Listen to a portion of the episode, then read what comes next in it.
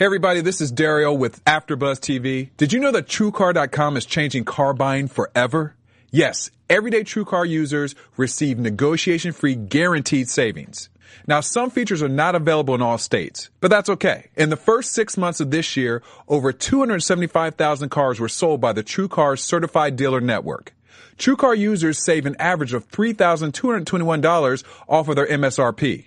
When you're ready to buy a car, just follow these three easy steps. First, go to TrueCar.com and find out what people pay for the car you're looking for. Then register at TrueCar.com to see upfront pricing information and lock in your savings. The third step is so simple. Just print out your TrueCar savings certificate and take it to the TrueCar certified dealer for a better, hassle-free car buying experience. Remember, everyday TrueCar users receive negotiation-free guaranteed savings. Save your time, save money, and never overpay. Visit TrueCar.com today. That's TrueCar.com. You're tuning in to the online broadcast network, AfterBuzz TV. Over 20 million weekly downloads from over 200 countries and your number one source in after-show entertainment.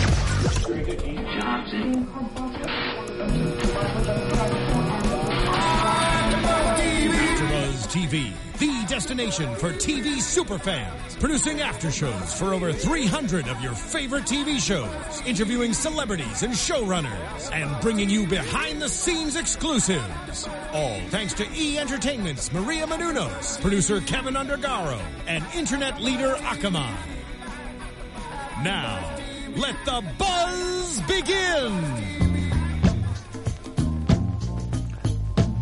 Hey, what's up, everybody? You're tuned into AfterBuzz TV for Black Jesus. And I'm your host, Bam Erickson. And I would like to introduce to you guys, I told you last week that we had a very, very, very special guest. She plays the character of none other than Miss Tootie. Please welcome to the AfterBuzz studio, Angela Gibbs. Hello. How are you? I'm fine. Glad to be here. Thank you. Oh, my God. This episode... This was episode 5. This was titled Fried Green Tomatoes. Mm-hmm. And this was the funniest episode by far. Oh, really? Yes. Everyone on Twitter was saying that this was by far the funniest episode. I mean, your character, Mrs. Tootie, was on fire. I know. She turned it up. She turned it up this episode. There was so many quotes that people were saying of yours. Oh, and really? and of Boonie's character. Uh-huh. Oh my God! Like, just stop praying. It was insane. Yeah, it was really insane. So let's just go into the show because we have a lot that we want to talk about. So The show opens up with Black Jesus and the crew. They're at the garden and they realize that the plants aren't growing as planned. Not growing. And so they're not growing as planned. And so then we see one of the workers coming to get one of the prepackaged salads. Right. Which, you know, foretells about what's to happen later. And then the Mexicans arrive, you know, and they arrive. And I love the banter between them and Fish. Yeah, it's great. Yeah. I love Fish's character, too. Mm-hmm. And we laugh about it on the set a lot, that mm-hmm. Fish and Miss Tootie, mm-hmm. you know, we're like this, yeah. you know, because it's like he's ready. He's always ready. He's ready to turn up. He's strapped with his marble gun. Yeah. And I'm strapped with my gold pistol. Yeah. And I'm not playing. yeah. I really, really like that. So to see the banter go back in between that. And then Black Jesus says that he's short. and so the Mexican, one of the short one go that they were like, well, Spider. They were like, well, how short are you? Short like him? Then he points to Trayvon, and Trayvon is like, I'm 5'8". you know, I mean, the writing is so genius. Mm-hmm. You know, Mike Clattenburg, and we know Aaron McGruder. Mm-hmm. You know, when I first got the role, mm-hmm. and I was reading the scripts, and I was dying. Mm-hmm. And this is before I, you know, ever came to the set, ever did any rehearsal, ever did any shooting. Mm-hmm. I mean, it's on the page. Yeah. Right? So, I mean, it's wonderful because then you can just take it from there and put your magic in it, if you will. When the ensemble comes together, there's like this magic that happens, but it's on the page. Yeah. But it's, yeah. And I love that you've got this banner going with the Cholos and us because, you know, there's going to be a point, and I can't really, mm-hmm. you know, disclose what it is, but you know, it's all Jesus is always about us coming together. He's always about a message, but there's got to be a fight first. But I like the fact when the banter going back and forth when they were saying how they didn't have the money yet for the rent, you know, he says a promise from Jesus Negro, you know, that's got to be worth a lot. And then he says, of course it is, fool. You know, I'm your this is coming from your eternal salvation. So right. so even even in his language, he's always preaching the good word. That's right. He may say it in an unorthodox way, you know, by saying, you know how it is, fool. Yes. Or, you know, using curse words sometimes to get his point across. But, you know, one thing that you can't say about this character of Black Jesus is that he's always, you know, he's always repping his pops. Yes. He represents for his pop. And I don't know if people notice it. He never says hell no. He always says heavens no. Yeah. You know, I never noticed that. Yeah, he's always saying heavens no. Mm-hmm. And but yeah, there's always this message, this through line, no matter what's going on. If he's smoking weed, he's cursing, but he's always laying down the word. Mm-hmm. And it's consistent. And it's about love and forgiveness. Mm-hmm. Always. And so he agrees to give him a couple weeks for them to get their rent money. Now, so they say, but I thought that was interesting that they were just in a good spirit to allow them to do that. Now, this is prior to what we find out what happens later on in the episode, but they were willing to allow that the rent be paid a couple weeks. Do you think that it has something to do with the fact that when they first made the deal and when he threw the rock at him and then he healed him, do you think it has something to do with, okay, well, maybe there's something here. There's something here. Going on. Yeah. And I think that's the first moment when they realize, okay, maybe this isn't a con man. Maybe this isn't a crackpot. Mm. There's something going on here. Yeah. And do we want to fool with it or not? Yeah. Because at the end of the day, no matter what hood you come from, there is kind of this, if you will, this sacrilegious piece that no one wants to be a part of, just in case God does exist. Yeah. And then, you know, in the Black community and certainly in the Hispanic community, there's a lot of religion.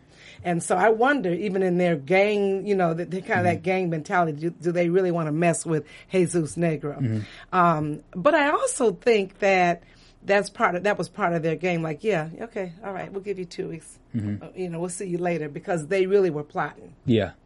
As we see later. Yeah, as we see later. And so then Booney he's scared. He's scared to all the time. Yeah, he's scared. And I'm tired of it. But he's also scared because the crew does not have his mother's money. Yes. And so they don't know what Mrs. Tootie is going to say. So now they all arrive to Miss Tootie's house. And the first thing that she does is, of course, she blames Booney, saying, you know, I know because his father was always was always effing stuff up as well. I love the cut. I love that he goes from, but you know, don't worry, I'm going to talk to your mom. She's not going to blame you. Mm-hmm. Cut. Shut up, Jesus. Mm-hmm. I know it's Booney's fault. Yeah. And so the writing is just really, again, it's genius. And I love that she's so hard on him. I was going to say, why are you so hard on Booney? You know, I think, and I grew up with these women. Mm-hmm. I grew up in Detroit. I saw these women. Mm-hmm. And you would say, oh, my God, why are you so hard on your son? I think she thinks she's doing the right thing. Mm-hmm. She thinks it's tough love. Mm-hmm. He's at home. He doesn't have a job. He's not really handling his business with his kids. He's kind of, sort of. And you saw last week he put $200 in their pocket, you know. And so she thinks that she's being strong. You know, she's a single mom now, so she's being the man. I got to be the father and the mother. And she thinks that that's the only way to get him on the straight and narrow. So in her mind, she feels that she's doing the right thing. It's just tough love, right? Okay. But at the other side of that, though, of course, and she doesn't realize that, you know, by putting him down all the time, that's the hole that he's in. Mm-hmm. But if you look at her also, I mean, that's the hole that he stays in, because he's in a rut, because that's what it's a self-fulfilling prophecy. If she keeps saying you're nothing, then he's going to think he's nothing, right? But that's this higher in thinking, if you will. I think in Tootie's world, for me, playing her, she does love her son very much. Mm-hmm. And you see in some episodes down the line that, you know, she does show up for him. Even last week when he was, getting ready to go to jail, mm-hmm. she showed up. She did. And she said, I'm not coming to visit you in jail. But she just wanted to make sure he was okay, mm-hmm. you know. I see your perspective of women who, you know, who wants to do the tough love. Mm-hmm. But I also think that when she looks at Booney, she looks at Booney's dad. Oh, yeah. And so, therefore, because when she's looking at Booney, she sees the dad. Mm-hmm. She's more so taking out her frustration at Booney's dad, not more so than Booney himself. Absolutely. It's both. Yeah. It's both. And absolutely, I'm glad you brought that up because there is this disdain, this... when I play her, mm-hmm. As a, actor, when I'm getting into her character, she's hurt. Mm-hmm. And we don't know really what's happened between her and Booney's dad, but there's something going on there and she's angry. Yeah. Well, I don't know if you can reveal this info. I'll just ask. Will we see who Booney's dad is before the end of season 1? No, okay. No. But there is talk about if mm-hmm. we have a season 2, mm-hmm. and I hope we do. Yeah. There's talk about him showing up. Okay, he absolutely has to show up. And I think because... And let me say this. There's something you will learn about Booney's dad mm-hmm. And Miss Tootie before the end of this episode. Okay. And you'll say... Oh, you mean before the season? Before the season, yeah. I mean. Uh-huh. And you'll go, oh, okay. She's angry. She's hurt. For season 2, there... I predict that when season 2 comes... And when the dad character comes, I mean they're gonna have to pull out all the big stops. I mean they're gonna need like a top A-list black actor, Sam Jackson, not Lawrence because he's on a new show, like a Sam Jackson, a Danny Glover, but someone they're going to have to really pull out somebody to play this dad because there's so much hype about Booney's dad. And it goes on. And it goes on and on. It's not going to stop. And whenever you are referencing anything about Booney, you always have to bring up the dad. That's right. That's right. Just like your father. Yeah. And there is this anger and this, you're right, you look at that child, you've seen it in homes where a woman has two different children by two different dads. She's nicer to one because she likes his dad mm-hmm. and mean to the other one because she doesn't like his dad. Mm-hmm. In this case, poor Booney, it's only him. Mm-hmm. And she does not like his father. I know. And I don't know exactly what Aaron and Mike are cooking up in terms mm-hmm. of all that's happened between them. Mm-hmm. But I do know that if you notice, I always think it's a hurt and an anger. You mm-hmm. know, that's what I'm going with anyway. If you notice with Booney, though, he stays there. Mm-hmm. He and his boys are always at the house. They are always eating. So you can imagine they're eating their food. Yeah. They drive her hoopty. Yeah. Not an Escalade. Right. But they drive the hoopty. Uh-huh. Nobody drives the Escalade. Right. But so there is really a love there. And I think that she would be lost if Booney left. I think she would too. So, okay. Now going back to the scene. This is where you started dropping some of the funniest things. You said, you trying to tell me God can't grow no goddamn weed plant. Is that what you're saying? He made heaven and earth. But he can't grow no goddamn weed. I'm sorry. But his only begotten son can grow a weed plant to save his life. I can't believe I go to church every Sunday for this shit. You about to make a bitch lose her religion. I didn't write it. I just said it. But I made it mine. There might have been a little bit of me in there. I don't know. But Aaron gives us and Mike gives us some freedom. But that's pretty much what was on the page. What's interesting is church women say things like this all the time. All the time, right. About, when they get upset, they curse. Oh, forgive me, Lord. Oh, you about to make me lose my religion. That's right. Sometimes they still have one foot on the church step. Yeah. You know, they just came out of church. Yeah. You know, I remember having to tell someone, okay, you know what, you still near the church. Why don't you just wait till we get in the car? Yeah. You know, reading somebody. What did she have on? What did that bitch have on? You know, it was like, wait. Let's get away from the church. Yeah. So yeah, you see those women all the time. About to make me lose my religion. Yeah, about to make me lose my religion. I love it. That was a hilarious line. Well, because listen, they borrowed her money, mm-hmm. then they lost it. Now they're back trying to borrow more money, and then she gave them money so she could get product, mm-hmm. and now they don't have product. So she's like, you know, what's going on? You know, Tootie don't play that. And you know, also from a business perspective, she's a businesswoman. They don't have her money. She's a businesswoman. And you will find that out a little bit later, too. I love that, you know, you're going to see her as this entrepreneur, which I absolutely love. I love that Miss Tootie is this kind of raw, if you will, they say hood rat, I say hood queen, mm-hmm. right? Who came up in the hood, never left. You know, has her little house. She just probably keeps fixing it up, you know, all the time, adding a little room or something. Mm-hmm. She's got her Escalade, but she's smart. She, you know, isn't necessarily a college-educated mm-hmm. woman, but she's street smart, mm-hmm. and she's an entrepreneur, and I love that they gave that to her. Yeah. You know, yeah. And a pistol. Yeah, and speaking of the car, so then the Mexicans go and take the hoopty.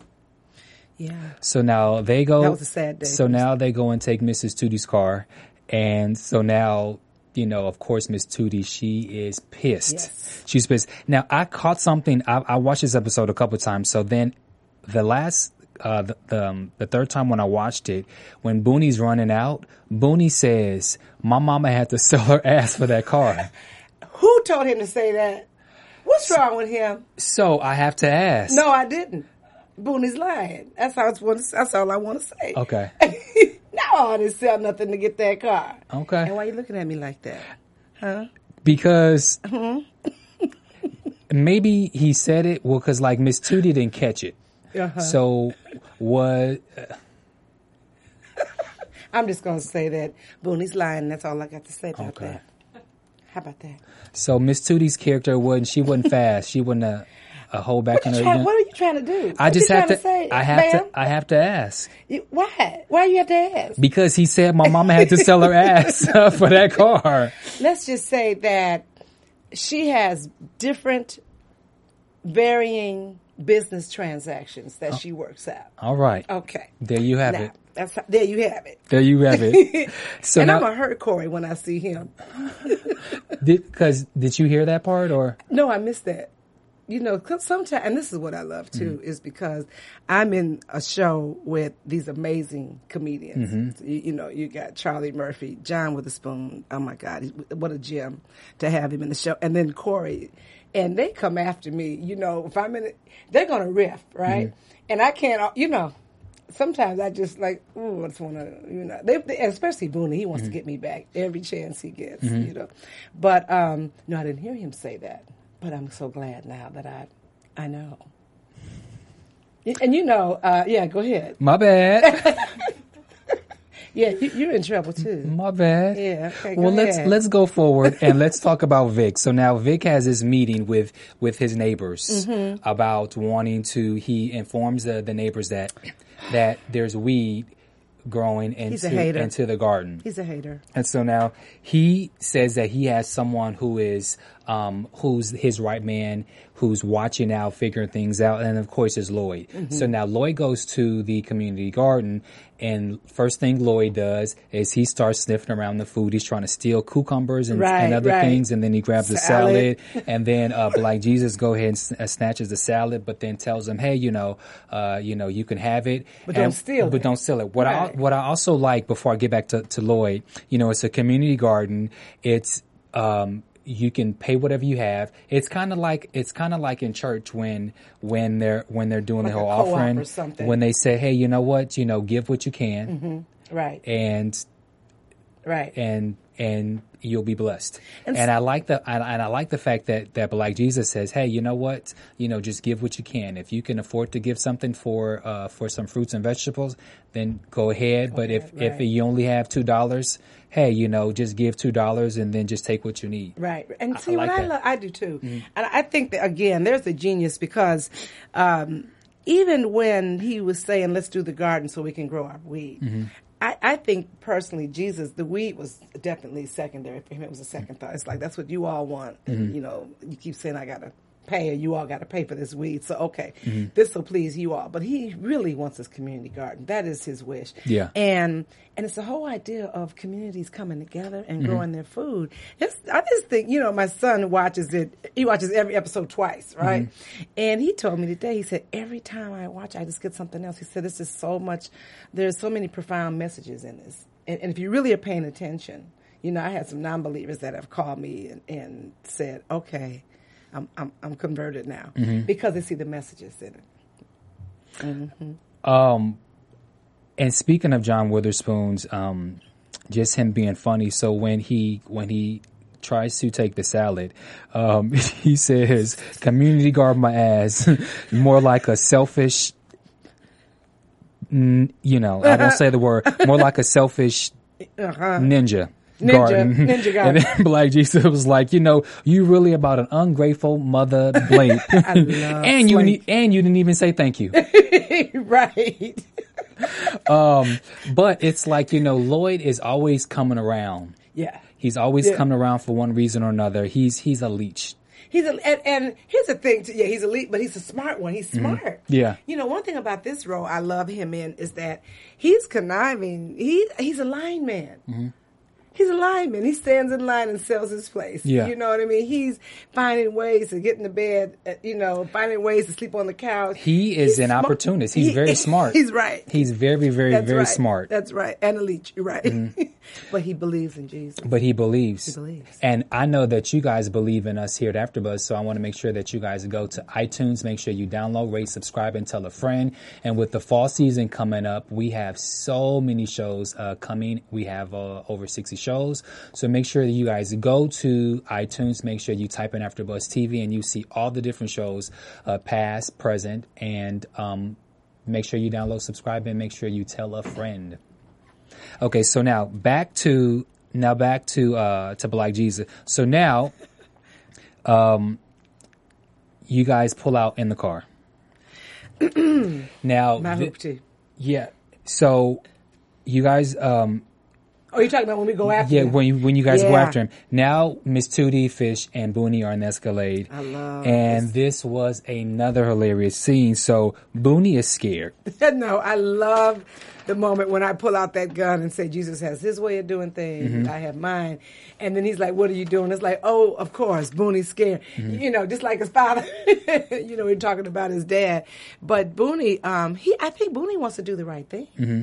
It's not that he's just scared. He's Jesus' boy. He's like, there's got to be another way. Maybe he's a little scared. I also forgot to mention that once Lloyd leaves, then you guys go and you get the guns and you guys get ready to head off to do your mission. And then we cut back to now Vic. Vic is looking for Lloyd, and he pulls up on Lloyd, who's driving this little pink bicycle, right. And he is high as a kite. He's got bubbles, he's blowing, he's doing all these kind of things. Right. And so Vic is like, what the hell is wrong with you? What did you take? Are you on something? Right. And so that was really the second sign where we obviously knew that there was something wrong. There's something not quite right. Because first the people that came with the woman that came back with her husband. With her husband. That's right. And so, now this is the second time. So this is the second time now where there's something going on where people are getting twisted, right? You know, with these vegetables. Yes. So now we go back to, you guys, Miss Tootie, Fish, and Boom. Another hilarious scene. You said, "See, we ain't got special powers. I love Jesus and all. That nigga gonna be okay." But I got bills to pay. Yeah, see, I don't have special powers. You know, because he got all kind of inferior powers. But hell, I got bills to pay. Exactly. You like that, huh? You know, a little bit. I have to be honest. When the show first came on, I kind of cringed. I was a bit taken back to hear you curse. Yeah, yeah. Because in the time, is it because of a woman? No, or? It's not. It's you personally, because in the time that I've gotten to know you since I did, you know, the episode, like you did. I've never heard you curse. Right. You don't gossip. Like I don't see those things. Yeah. So when I'm hearing you say, you know, MF and Nick, so I kind of cringe a little bit because I'm like where did that come from? Right. Like why? What? So, but I'm getting over it. Okay, but sometimes I still cringe to see you. Just go there, right? You go there. Yeah, yeah. Well, you know, it's acting, really. It's acting, and I had to be coached, and I had to pull it up from a deep, deep place. It was so hard to find it. A friend of mine teases me, and he said, "You know, that kind of rolls off your tongue real easy, you know." But you know what? I mean, of course, I wanted her to not just be this angry, crazy, loud woman. So. I'm hoping that, you know, in all of that, you see some flavor and color and depth and what have you, because I really grew up watching some of these women. Mm-hmm. And we loved being at their house. And when they cursed, it was funny. Mm-hmm. It wasn't, you know, you almost liked being cursed out by them because, you know, it's sick, but it was like, you hear what she said, yo, come over here, little fast heifer, you know, and you're like, you know, for whatever reason, you just knew that was their way of showing their love, you know. So it was almost like poetry, if you will, you know, hood poetry or whatever you want to, but, yeah, it's just another language for her, you know, just, I think she grew up hearing it and, you know, it just rolls off her tongue. I'm sorry. You're going to be okay, though. I don't want to traumatize you. I'll be fine. I'll be fine. But then after you give that whole spiel about how, you know, you got bills to pay, then you notice that Booney is in the back praying. And you sit here, what are you doing back there? Are you praying? And then you slap him. That was a good one, too. And then you said, they can stop praying. I know. Because you know why, though, right? You Why? Know, because when he prays, Jesus appears. And I don't want Jesus to know what I'm doing. Jesus don't want me to do this. So if he prays, he's going to call Jesus. I don't want that. You understand? And when we did it, it was funny because I slept. I hit him for real. I didn't catch that. So every time he prays, he's Jesus shows up. He's going to pull him in. I'm like, don't do that. Because what happens? Jesus showed up. And then what happened? And then you hit him. And it wasn't my fault because I didn't want him to call Jesus. You see what I'm saying? Miss Tootie is innocent. It's so interesting how you have to continue to watch the show in order to, because you miss so many things. Right, yeah. I never thought about that. Yeah. Every time that Booney prays, he's going to call him in. That Jesus shows up. Yeah. That's right. So that's why he pops up. And I hit him with the car, of course, because I didn't see him. I didn't know he was coming. And you know, he's going to be mad, and I don't care because he's going to forgive me anyway, because that's what Jesus does. You know, I just love some of that, some of the wit behind that, you know. He, Booney's character also had another funny line that people were quoting on Twitter. So after you slap him and you're not paying attention, all of a sudden Black Jesus appears, right, and then you hit him. And so then Booney says, you done, I'm going to curse, so just beware. He says, you done killed the motherfucker. He's supposed to die on the cross, not the Escalade. That line took me out. That line took me out. And that was a Corey. That was, he threw that one in. I was going to go back and try and look at the script to see that was in there, but I was like, that had to have been Corey. That was Corey. And you know, the other thing is staying in character around him. Mm-hmm. And all of them, really, staying in character because it's funny. It's funny stuff. It is. He's quick. Yeah. That line probably was the funniest line. Like I said, that line was when you hashtag Black Jesus. That quote was in a lot of the tweets for the Black Jesus hashtag. Corey. That line was funny. Corey. Yes. Oh boy, that line got me. And then they're like, Black Jesus, are you all right? And then you say, he all right, he Jesus. Get up, Jesus. Like you like your character just not like, yeah, you fine. Get your ass up. Get up, quit playing, right? Yeah. You Jesus. You Jesus. Right. And he said, I ain't Superman. That shit hurt. I love it. I love it. I know some good stuff. It's good stuff. It is really some good stuff. It's some really, really good stuff. And I forgot to mention that before, before you guys actually hit Black Jesus, that you guys put your mask on, you got the guns, and there's literally this whole shootout. So then Fish goes to open a door, and the Mexicans now have changed the lock on the door. Right. And they, they do some kind of bullhorn message saying, you know, it looks like you're trying to get your car without paying the rent. And so now we got this whole shootout going, and at first Booney seemed a little hesitant, like he wasn't even shooting. At first it was you and Fish. And, then he was like a deer in the headlights at one point. We had to get him to get down. And then he goes out like Rambo. And then he went out. Yes, he did. Then he went out. He was with that rifle. Yeah. So that was another great scene. What was that scene like to shoot and have guns? We were so stoked. That was the night. And we did it in the middle of the night. And that was the night that we had the earthquake. And everybody on the set felt it except us. Was that the earthquake that it happened twice? It was like 8 o'clock and then like 8:04, 9:04? It was, yes, exactly. Okay. So, because what time were we there? Well, we were there till like 2 in the morning. So I guess it must have happened around earlier than maybe, not as late as I'm thinking. Yeah, I do recall there was a couple earthquakes during the time that we did it. Yeah, because you guys shot that in March. I thought it was later for some reason, but maybe because we were just out there for a long time. But everyone felt it but us. Mm. That's how stoked we were. We were wired, and part of it is also the choreography. I mean, they make sure that everything is safe. So we had to go off and shoot and just really make sure we knew what we were doing. And safety was, definitely paramount, and it was, priority. And so you guys shot that on the Paramount lot? No. I'm just saying Paramount. I mean, it was necessary, important, you know. And we so they had us go shoot in the there was a parking lot and kind of get an idea. Yeah. And then we could have ears stoppers if we needed. Yeah. And we didn't, because I kind of wanted just all that craziness. So when you guys are shooting, you can actually the gun the sound. So you guys are just shooting blanks and and so they'll give you little cushions to put in your ear. But I don't think any of us used them, really. We just wanted to be in it. And so there's this kind of like this choreography. You shoot, you bend down, make sure you bend down. Yeah. Then there's like the squids in the back that are going to pop out of the wall. And so you want to make sure you're not standing up during that time. And then they're going to shoot at you. There's going to be things that pop off the car. Then you get back up and shoot again. Mm-hmm. So it's really choreographed. So you got a lot you're thinking about while you're delivering lines, right?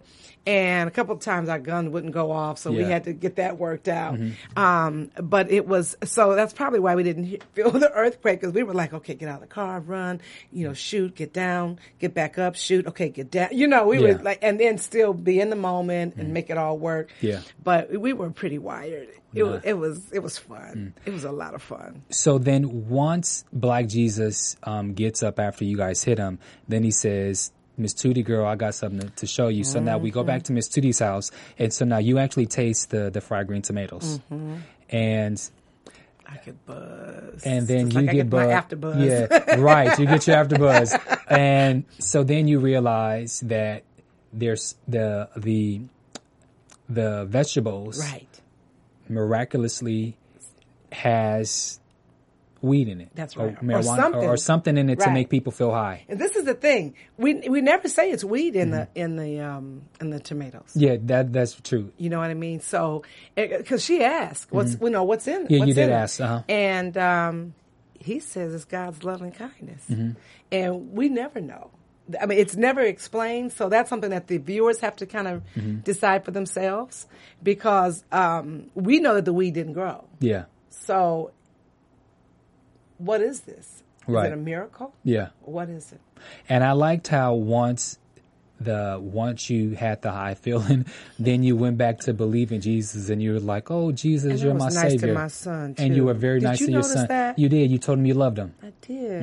Mm-hmm. Okay, can I be exonerated, please?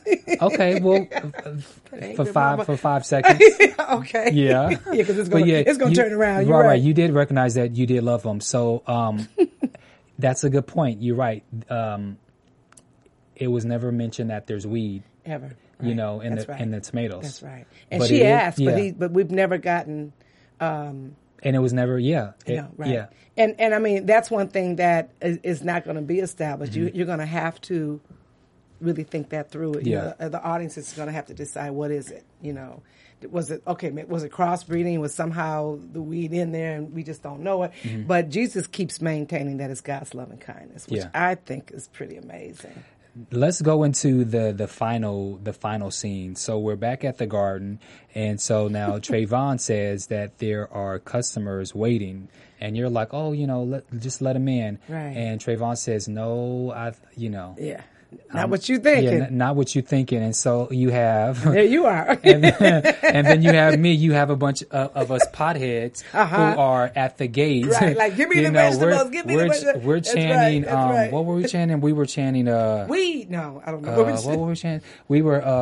Jeez, I forgot what we were chanting, but we were chanting something in reference to how we wanted. Oh, the salads. Salads, right? We were chanting the salads, and so then. So Miss Tootie's like, you know, get rid of them. And so we asked for, we asked for the weed. I think I said, where's the weed at? Mm-hmm. And Black Jesus was like, you know, that sale from yesterday, we're not selling anymore. Right. We don't have no weed here. Yeah. And so now you guys have to go. And so then you have Lloyd and Vic who are now with the protesters. Yeah.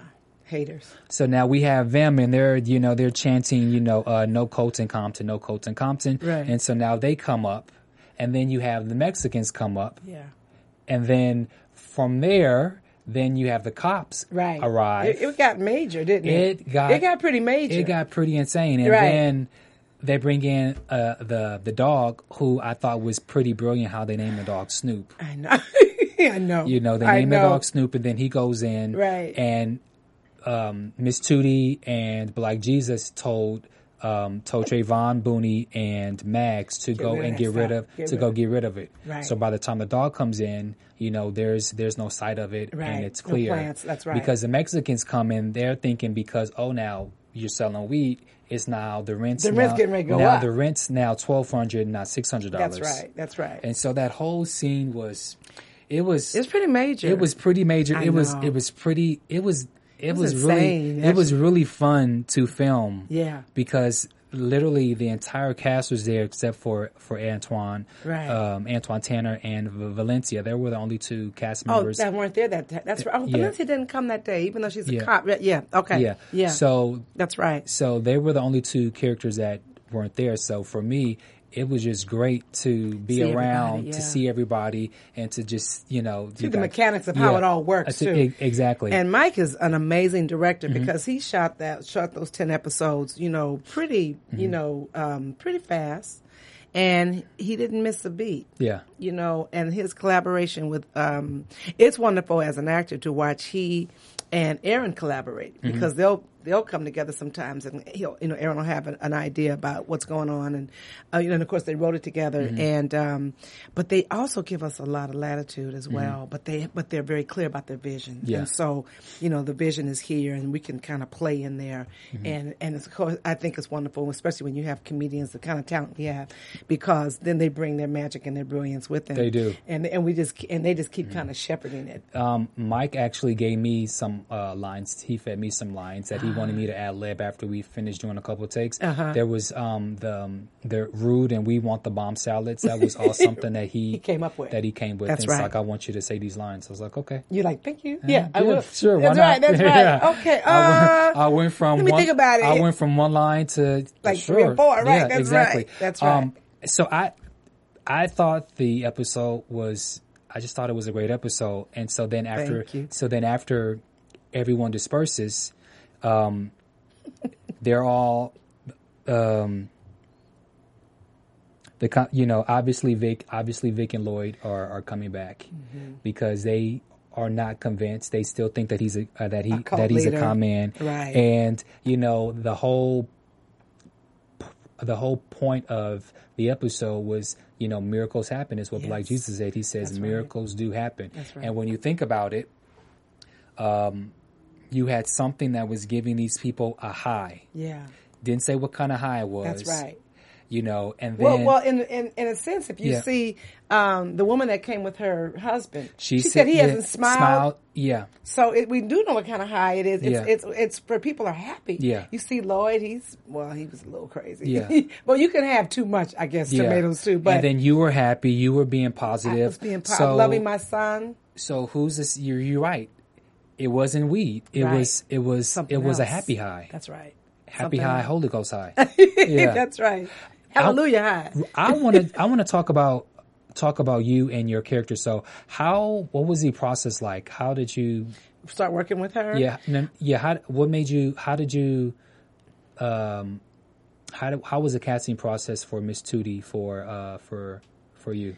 The casting, that was really an interesting story. Mm-hmm. I read for the role, and unlike most casting sessions, the star is usually not in the room. Mm-hmm. But Slink was there. I love Slink. Mm-hmm. And Slink was there from day one. Mm-hmm. So my first audition, I read with Slink. Mm-hmm. And then I got a call back. And I couldn't go. I was doing a reoccurring character on the ABC show, The Fosters. Mm-hmm. And I was like, man, you know, I really like being on that show. Mm-hmm. However, I just wanted to do this, you know. Mm-hmm. And so I sent a message with my agent sent a message that she really, really, you know, really loves this show. Can she come the next day or whatever? But they said no. So that was around October. Mm-hmm. And December, I hear from my agent, and they said, you know, Black Jesus Project, you know, they still want to see you. Mm-hmm. I'm like, I thought it was gone, right? And so they set up a time for me to come, and I went in, it was the scene mm-hmm. that you just saw uh-huh. where I was in the car and the whole shootout. Gotcha. And it's the line, the audition, the line starts with, "See Jesus, that nigga gonna be okay," because he got all them infinite. That was the scene, right? And then we do the shootout, what have you. And I was thinking, I wonder if they're gonna want me to really shoot a gun. You know, in some auditions they don't want you to go that far. Yeah. But I just decided I was gonna be prepared to go all the way. Uh-huh. And so when I walked in, I asked them, I said, now, they said, well, you can go ahead and just read. And I said, well, doesn't this scene take place in the car? And he's like, oh, yeah, that's right. Yeah, yeah. So, you know, pull up a chair. So Slink was in there. He pulled up a chair. He sat behind me. Mm-hmm. And he read Fish's part and Boone's part. Uh-huh. And I went for it. And Amber, the casting agent, I love her. She still laughs today. She said, "You came to get that role because I was rolling around on the floor. I was shooting guns. I was miming my gun, but I mean, I went all the way there, you know." And they said that when I walked out, she said, "Well, one of the producers said to me too, before you got to the elevator." They were like, wow, that's her, you know. So, it's a dream come true, really. Mm-hmm. It is. I was ready.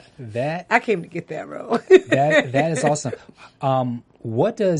Now for those who are not familiar with Angela's background, Angela's mom mm-hmm. is a TV icon. Her mom's a TV icon. If you've ever watched The Jeffersons or if you ever watched 227, Marla Gibbs. Yeah. Florence Johnson as a nosy maid. Mm-hmm. Jeffersons, Mary and the 227. Jeffersons ran from 1974 to 1985, and then 227 ran from 1985 to 1990. Mm-hmm. So your mom's a TV icon. Right.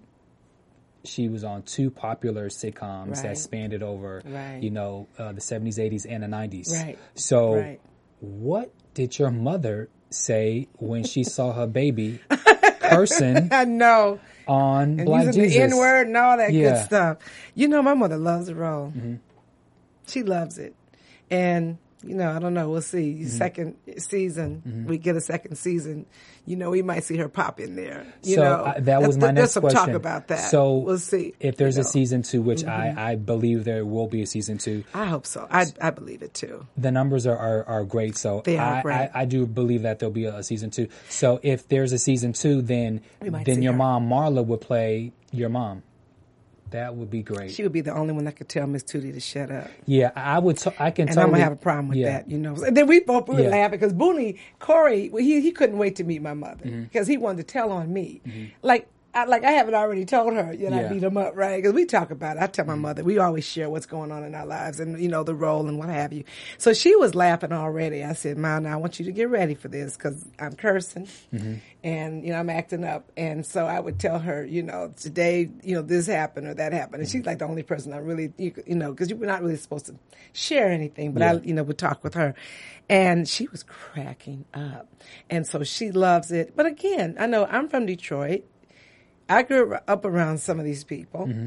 They were her sisters and friends and what have you. And then she grew up in Chicago. Mm-hmm. And what she did was when she did Florence, she channeled the people she grew up around, mm-hmm. you know, like mm-hmm. an aunt and a grandmother. And, of course, it was her flavor, her color. Yeah. But it came from a real place. And, you know, and as actors, we do have to, I don't care what role we do, we always find a personal connection. Yeah. And so that you can kind of, you know, breathe some humanity into the character. So that I'm hoping that with this character that you'll love her, you'll hate her, you'll mm-hmm. laugh, but you'll see her as a whole person, right? Mm-hmm. Who's conflicted and, you know, imperfect and all that. And so I pulled some people that I grew up with. Mm-hmm. And so, and she knows who those people are, you know, so we laugh about it. So your career is pretty freaking amazing. Your career started in the 70s. Mm-hmm. You were on Sanford and Son. I was. That was my first TV. That was my first job was Cleopatra Jones. Mm-hmm. That was the first job ever. And we were talking about that today, discovered. Someone teased me, they said you were discovered, but I was in a play in Watts with Roger Mosley as the director. My mother was on the stage as well. Mm-hmm. And a guy named Max Julian was doing a movie called Cleopatra Jones. Fanetta McGee, he had mm-hmm. written it for her, mm-hmm. and they wanted someone else. Tamara Dobson played it. But because he didn't get to have his woman in the lead, mm-hmm. they gave him other perks, and he was able to choose me. And I got a call. I was working at a boutique, and I came in from lunch, and they said, you got a movie. Somebody just called you from Warner Brothers. I mean, literally. Wow. That's how I started. So I got this movie, Cleopatra Jones, and then the next job was Sanford and Son. And that was and Stan Lathan mm-hmm. was the director, and it was amazing. It really was. I got to meet Flip Wilson on that set because his set was right next door. What's also interesting is because your career expanded, you started off in a time where you had all these great comedians. You had the Red Fox, you had the Richard Pryor, and you know John Witherspoon also comes from that school, and he's kind of like the last of that OG kind of comedic. And so it's really great to see, you know, the fact that you also started off in that time, mm-hmm, and for the mm-hmm. fact, and to see you and John actually working together, I think is really great because you guys come from that. That's a good point. Yeah, from a generation where, you know, we're missing out on a lot. Like I watch all the old shows mm-hmm, because you know my family, so I'm very familiar with, you know, Sanford and Son, Good Times, mm-hmm. I'm familiar with writing back then. Yeah, I'm really familiar with all those, mm-hmm. but today's generation, they're not really familiar with that, so they don't, you know, they're missing out on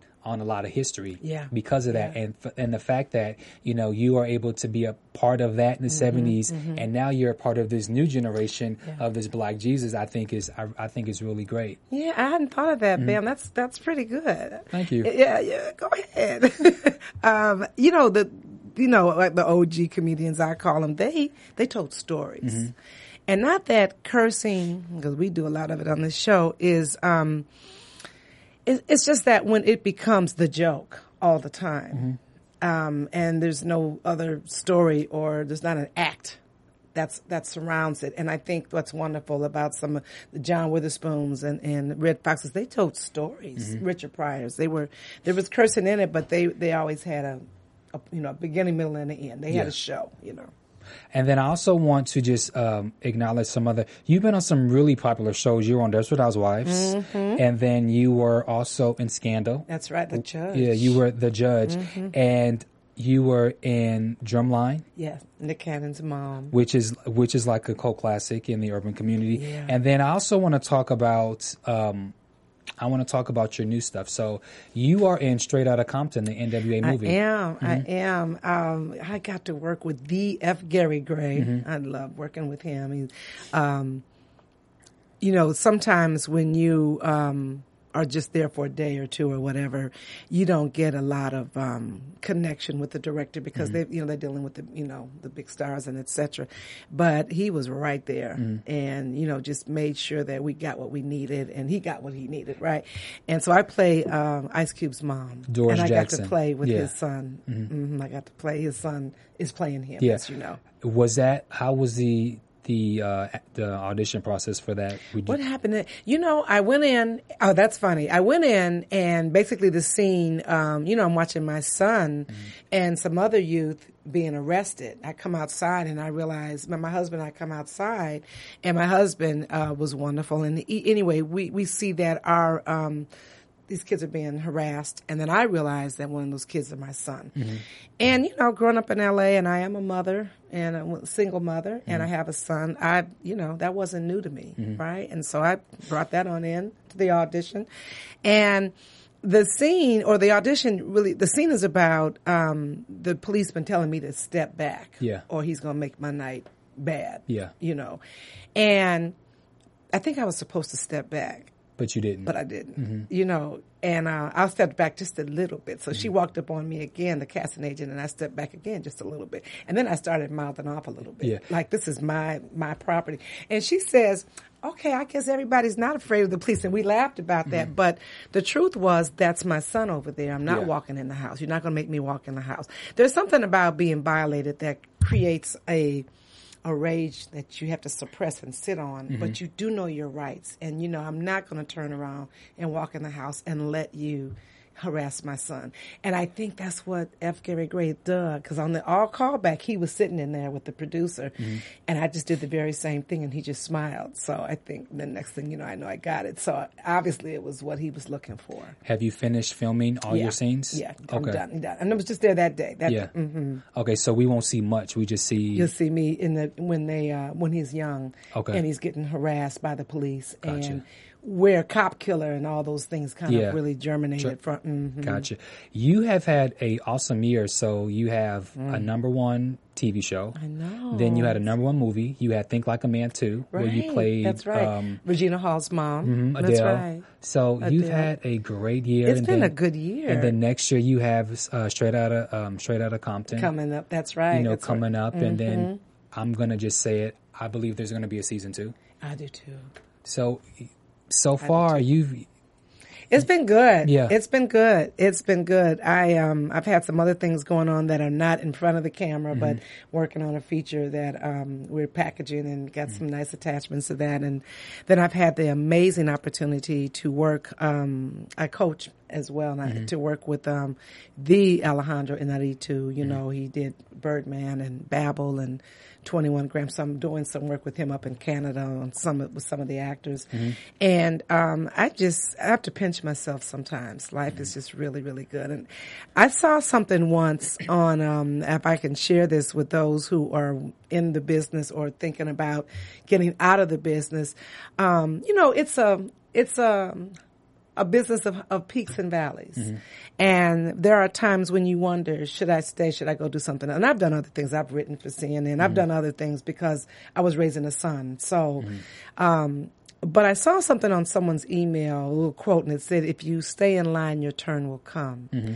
And I think just being in line mm-hmm. and just loving what I do and just staying in this lane has given me the opportunity to now, all those things I've learned in other areas. I used to work with youth and use drama to teach. It's that all those things are kind of coming together now, and they inform everything that I do. Mm-hmm. And I guess I say it's harvest season right now, and I'm enjoying it. I'm enjoying the community garden, mm-hmm. right. The Hollywood garden, or whatever you want to call it. Yeah. Okay. Well, I will go into predictions, and then we're going to wrap the show up. Okay. So. And now your AfterBuzz TV predictions. Okay. So my prediction. I've said this. I say this constantly about how Vic and Lloyd have this weird relationship where they're eventually becoming friends due to the fact that they need each other. Yes. And so we're going to continue to see how Lloyd is going to do whatever he can to ensure that Vic does not leave him. Mm. So interesting. So I like the dynamics of that. I like how we're seeing all the different characters evolve. So we know Boonie's story, we know Jason's story. Mm-hmm. So now I feel like it's Fish's, and now it's time for Fish, and it's time for Max. Right. And Trayvon. So I feel like something is about to transpire between all of that, all while trying to figure out. Now I am curious, now that this community garden is it's here and it's ready. Mm-hmm. I'm wondering, will they continue to sell it, or will... I'm not really sure how that's going to go, but I know that there has to be more with the community garden. Mm-hmm. You pay me a little fee. You know, Miss Tootie, I might give you a little tidbit. No, for real. I can't tell you. I was going to say, is there anything you can tell us about what... If you don't... Well, we have to, because we want people just to watch and tune in and see what's happening. But I will say that your predictions are... somewhat accurate. Okay. And the community garden, well, you know what happened to Jesus, and in terms of the non-believers, etc. Yeah. So there's more challenge and more battle ahead for him. Okay. And all of us in the community garden. And I will say that that we all have our own revelations as a result of him being in our lives. That's about all I'll say. Okay, well, fair enough for me. It's gonna be good. I totally understand. I had signed papers. I couldn't tell anybody about anything. I couldn't tell anything, but I mean to say this: if you think that scene that we were in together was big, you got to keep watching, because it's gonna just keep turning up until it's like huge. Okay, that last episode is like, wow. I totally look forward to it, and I just want to give a shout out to the cast and crew. Yes. Thank you for the opportunity. As you see, I'm wearing my Black Jesus sweatshirt that they gave us at the rap party. So thank you guys so much. It's been a true pleasure. Thank you for having me. And I wish you all the best. Thank you. And so let everyone know where you can be found on social media. So I'm on Facebook, and I'm on Twitter, and what else? That's it. Do you know your name? Well, it's under Angela Gibbs, but I'm going to do an artist page, because now I have... over 5,000 followers, so people are telling me they can't get on, so that's getting ready to happen. Okay. But it'll be Angela E. Gibbs. So Angela E. Gibbs on Twitter and Facebook, where you can look for her. You can also look for me on all social media at Bam Erickson, and you can also find me this Tuesday coming on the Tosh.0 network. I'll be in the latest episode for that, so make sure you guys check me out for that, or follow me on Twitter for that information. We want to thank you guys for tuning into another episode here at AfterBuzz TV for Black Jesus here on AfterBuzz TV. Thank you again. We'll see you guys next week. Thanks for watching. From executive producers Maria Menounos, Kevin Undergaro, Phil Svitek, and the entire AfterBuzz TV staff, we would like to thank you for listening to the AfterBuzz TV network. To watch or listen to other after shows and post comments or questions, be sure to visit AfterBuzzTV.com. I'm Sir Richard Wentworth, and this has been a presentation of AfterBuzz TV. Buzz you later. The views expressed herein are those of the hosts only and do not necessarily reflect the views of AfterBuzz TV or its owners or principals.